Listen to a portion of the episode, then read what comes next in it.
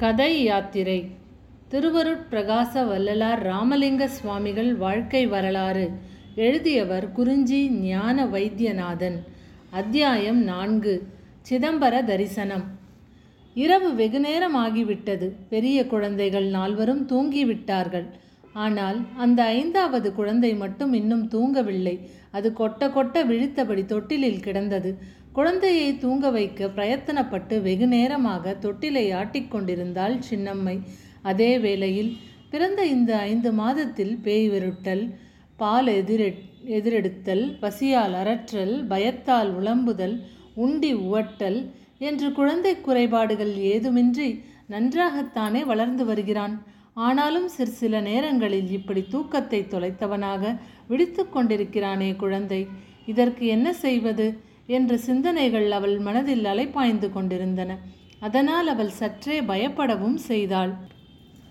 கூடத்தில் அமர்ந்து அகல் விளக்கு வெளிச்சத்தில் பெரிய புராணம் படித்து கொண்டிருந்த ராமைய பிள்ளை நதிநந்தியடிகள் புராணத்தை முடித்து புத்தகத்தை பக்கத்தில் இருந்த மாடத்தில் வைத்துவிட்டு எழுந்தார்.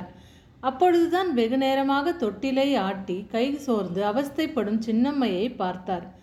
சின்னம்மை குழந்தை இன்னும் தூங்கவில்லையோ? என்று கேட்டார். இல்லை சுவாமி கொட்ட கொட்ட விழித்து கொண்டு அமைதியாய் படுத்திருக்கிறான் என்றாள் சின்னம்மை மெல்ல பயத்தோடு.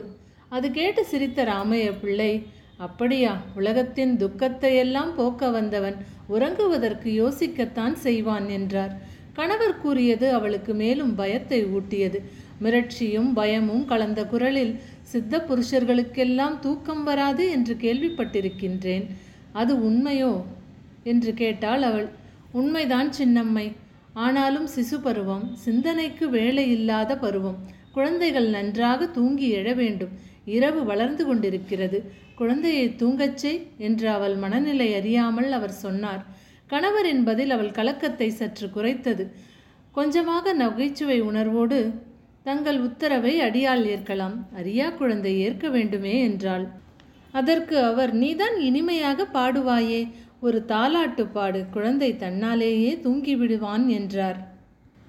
ஆகட்டும் சுவாமி என்று சின்னம்மை கணவர் சொன்னபடி தொட்டிலை ஆட்டிக்கொண்டே தாலாட்டு பாடினாள். அம்மாவின் அந்த இனிய தாலாட்டை கேட்டுக்கொண்டே கொஞ்ச நேரத்தில் குழந்தை உறங்கிவிட்டான்.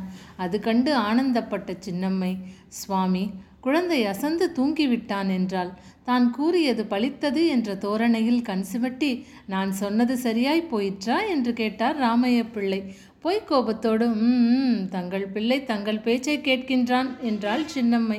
அதுதான் இல்லை உன் பிள்ளை உன் தாலாட்டில் உறங்கிவிட்டான் என்று விட்டு கொடுக்காமல் சொன்னார் அவர். அந்த பதிலை கேட்ட கணத்தில் அவள் ஒருவித அவநம்பிக்கையும் கவலையும் பற்றி கொண்டன. அதனால் ஏற்பட்ட குழக்கமும் வருத்தமும் குரலில் துணிக்க சுவாமி சிவயோகியார் போல இவன் நம் பிள்ளை என்று சொல்லாமல் ஊராரும் இறைப்பிள்ளை என்றே சொல்லுகிறார்கள் என்றாள். சின்னம்மையின் நிலைமையை பூரணமாக உணர்ந்து கொண்ட ராமைய பிள்ளை அது தெய்வ சித்தம். அதற்கு நாம் மறுப்பு சொல்லவும் வேண்டாம். மருகி மனம் கலங்கவும் வேண்டாம் அம்மணி என்று அவளை தேற்றி சமாதானப்படுத்தினார். அதனால் ஒன்றும் மனம் தெளிந்த சின்னம்மை சரி சுவாமி என்றாள். மனைவி சமாதானமானதில் நிம்மதி பெருமூச்சு விட்டார் ராமைய பிள்ளை. வெகு நாட்களாக தனக்கிருந்த விருப்பத்தையும் சொல்லத் தொடங்கினார். சின்னம்மை நாளை சிதம்பரம் ஆருத்ரா தரிசனம். ஆகையால் முதன் முதலில் குழந்தைகளுடன் நாம் எல்லோரும் நடராஜ பெருமானை தரிசிக்க வேண்டும் என்றார். அது கேட்டு அகமகிழ்ந்து போனாள் சின்னம்மை. தெய்வ தரிசனமாயிற்றே. உடனே நல்லது அப்படியே ஆகட்டும் சுவாமி என்றாள். சின்னம்மை தில்லைக்கு அதிகாலையிலேயே புறப்பட்டு விட வேண்டும். நேரம் அகாலமாகிவிட்டது. உறங்கச் செல்வோம் என்றார். சரி சுவாமி என்ற சின்னம்மை கணவருக்கு படுக்கை போட்டு குழந்தைகள் பக்கத்தில் படுத்துக்கொண்டாள். எனினும் அவளுக்கு தூக்கம் வரவில்லை. மறுநாள் குடும்பத்தோடு சிதம்பரம் சென்று ஆருத்ரா தரிசனம் காணப்போகிறோம் என்ற மகிழ்ச்சியான நினைவே அவர் தூக்கத்தை விரட்டி கொண்டிருந்தது. தில்லை நடராஜ பெருமானின் ஆருத்ரா தரிசனம் கண்டு பேரானந்தத்தில் திளைத்த பக்தர்கள் காண்டாமணியின் ஒளியையும் மீறி ஹரஹர மகாதேவ சிவசிவ மகாதேவா ஜெய ஜெய சம்போ மகாதேவா தென்னாடுடைய சிவனே போற்றி என் நாட்டவர்க்கும் இறைவா போற்றி. தில்லை நடராஜ பெருமானே வாழி வாழி என்று மூழ்கிக் கொண்டிருந்தார்கள். அந்த முழக்கம் கோயில் பரபரப்பை கடந்து நகர் எல்லை வரை எதிரொலித்து கொண்டிருந்தது. ராமைய பிள்ளை குடும்பத்தோடு நடராஜ பெருமான் சன்னதி முன்னின்று இருகரம் கூப்பி உள்ள முருகி வழிபட்டார். தம்பதியர் இருவரின் கண்களும் பெருமானின் திவ்ய ரூபம் கண்டு ஆனந்த பரவசத்தில் பணித்தன. மெய்யெல்லாம் குழைய பக்தி பரவசத்தில் மனம் திளைக்க ராமைய பிள்ளை. சிதம்பரநாதா நடராஜ பிரபு சிவகாமி சுந்தரி மணாலா தேவதேவா சிற் சிற்சபேசா அம்பளவானா நீர்தான் துணை ஐயனே நீர்தான் துணை என்று வேண்டிக் கொண்டார். கூடவே கணவரைப் போலவே சின்னம்மையும் வேண்டிக் கொண்டாள். அப்பொழுது அங்கு வந்த கோயில் தீட்சதர்களுள் ஒருவரான அப்பைய தீட்சதர் குடும்ப சகிதமாக வந்திருக்கும் ராமைய பிள்ளையை பார்த்துவிட்டு அகமகிழ்ந்தவராய் முகமலர்ச்சியோடு வாருங்கள் ராமைய பிள்ளை என்று வரவேற்றார். உமது பாரியாலோடும் பிள்ளைகளோடும் ஆருத்ரா தரிசனம் செய்வதாயிற்று இல்லையோ? ஆயிற்று சுவாமி எல்லாம் நல்லபடியாகவே முடிந்தது என்று அவருக்கு பதில் சொன்ன ராமைய பிள்ளை மனைவியை பார்த்து சின்னம்மை இவர்தான் அப்பைய தீட்சதர். நம்மிடம் மிகுந்த நேயம் உள்ளவர். உடனே அப்பைய தீட்சிதரை புன்னகையுடன் நோக்கி நமஸ்கரிக்கிறேன் சுவாமி என்றாள் சின்னம்மை. குலப்பெருமைக்கே உரிய சின்னம்மையின் பணிவு கண்டு மகிழ்ந்த அப்பைய தீட்சிதர் நடராஜ பெருமான் கிருபையால் குடும்ப சேமம் உண்டாகட்டும் அம்மா என்று ஆசிர்வதித்தார்.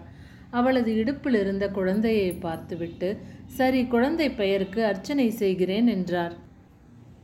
சின்னம்மை அர்ச்சனை தட்டை அவரிடம் கொடுத்தாள். அதை வாங்கிக் கொண்ட அவர் பிள்ளைவாள் குழந்தையின் திருநாமம் ஜனன நட்சத்திரம் சொல்லுங்கள் என்று கேட்டார். சித்திரை நட்சத்திரம் சுவாமி இன்னும் பெயர் சூட்டவில்லை என்றார் ராமைய பிள்ளை பரவாயில்லை பிள்ளைவாள் நட்சத்திரம் சொல்லி அர்ச்சனை செய்து விடுவோம் என்று அப்பைய தீட்சிதர் அர்ச்சனையை முடித்து தீபத்தட்டை அவர்களிடம் நீட்டினார். எல்லோரும் கற்பூர ஆரத்தியை கைகளால் தொட்டு கண்களில் ஒற்றிக்கொண்டார்கள். அவர்களுக்கு தீட்சிதர் விபூதி பிரசாதம் வழங்கிவிட்டு சின்னம்மையிடம் அர்ச்சனை தட்டை கொடுத்தார். அப்போது ராமைய பிள்ளை அப்பைய தீட்சிதரிடம் சுவாமி பெருமான் தரிசனம் நன்றாக முடிந்தது. இனி சிதம்பர ரகசியம்தான் காண வேண்டும் என்றார். அதே சமயம் சிதம்பர ரகசியத்துக்கான பூஜைகள் எல்லாம் முடிந்தன. தீட்சிதர் சந்நிதி திரையை தூக்கினார். எல்லோரும் சிதம்பர ரகசியத்தை தரிசித்து கைகூப்பி வழிபட்டு வணங்கினார்கள். கூடவே காண்டாமணியின் ஒளியோடு ஹரஹர மகாதேவா என்ற பக்தர்களின் முழக்கம் எங்கும் எதிரொலித்தது. அப்பொழுது அப்பைய தீட்சிதர் சின்னம்மையிடம் சிதம்பர ரகசிய சன்னதியை காட்டி அம்மா இதுதான் ஆகாயத்தலம். துவாதச ஆனந்த பெருவெளி என்று விளக்கியவர் குழந்தைக்கு சிதம்பர ரகசியத்தை காட்டு அம்மா என்றார். அந்த கணத்தில் ஒரு அதிசயம் நிகழ்ந்தது. சின்னம்மையின் கையில் இருந்த குழந்தை சிதம்பர ரகசியம் கண்டு கலகலவென நகைத்தது. அது கண்டு பெற்றோரும் அப்பைய தீட்சிதரும் சொல்லனா வியப்புக்கு ஆளானார்கள். உடனே அப்பைய தீட்சிதர் அந்த ஆச்சரியத்தோடு ராமைய பிள்ளையை பார்த்து பிள்ளைவாள் இதென்ன ஆச்சரியமாக இருக்கிறது?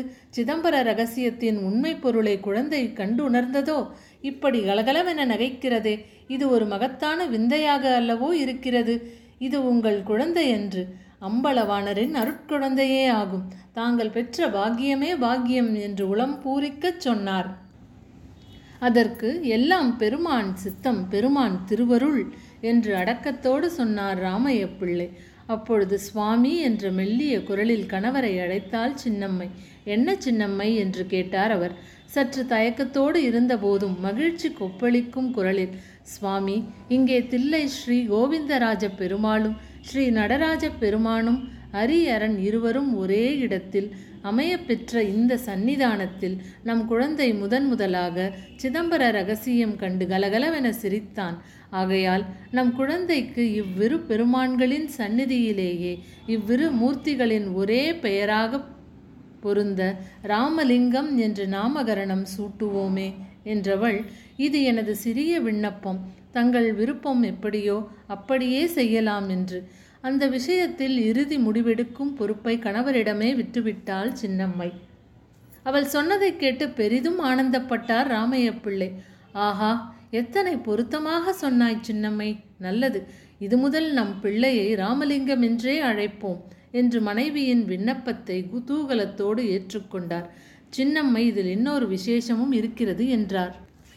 என்னது சுவாமி? என்று ஆவலோடு கேட்டாள் அவள்.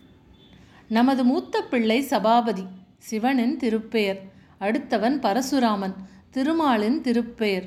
இதோ இளையவனாகிய இவன் ராமலிங்கம். சிவனும் திருமாலும் இணைந்த திருப்பெயர். சைவமும் வைணமும் சேர்ந்து சமய பொது இத்திருக்கோயில்.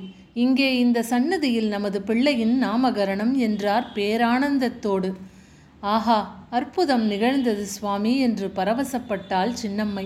அதுவரை அவர்களின் உரை உரையாடலை மகிழ்ச்சியோடு கேட்டுக்கொண்டிருந்த அப்பைய தீட்சிதர் ராமைய பிள்ளையிடம் பிள்ளைவாள் மதுரமான திருநாமம். தங்கள் பரியாளை மெச்ச வேண்டும் என்று சின்னம்மையை பாராட்டியவர் குழந்தை நல்ல சேமத்தோடு வாழ வாழ்த்துகிறேன் என்று குழந்தையின் சிரசை தொட்டு ஆசிர்வதித்தார். நேரம் ஆகிவிட்டதை உணர்ந்து கொண்ட ராமைய பிள்ளை சுவாமி சிதம்பர தரிசனம் செவ்வனே நிறைவேறியது. நாங்கள் விடை பெற்றுக்கொள்கிறோம் என்று அப்பைய தீட்சிதரிடம் குடும்பம் சகிதமாக விடை பெற்றுக்கொண்டார் அப்பைய தீட்சிதர் நல்லது சென்று வாருங்கள் க்ஷேமம் உண்டாகட்டும் என்று அவர்களை ஆசிர்வதித்து வழி அனுப்பி வைத்தார்.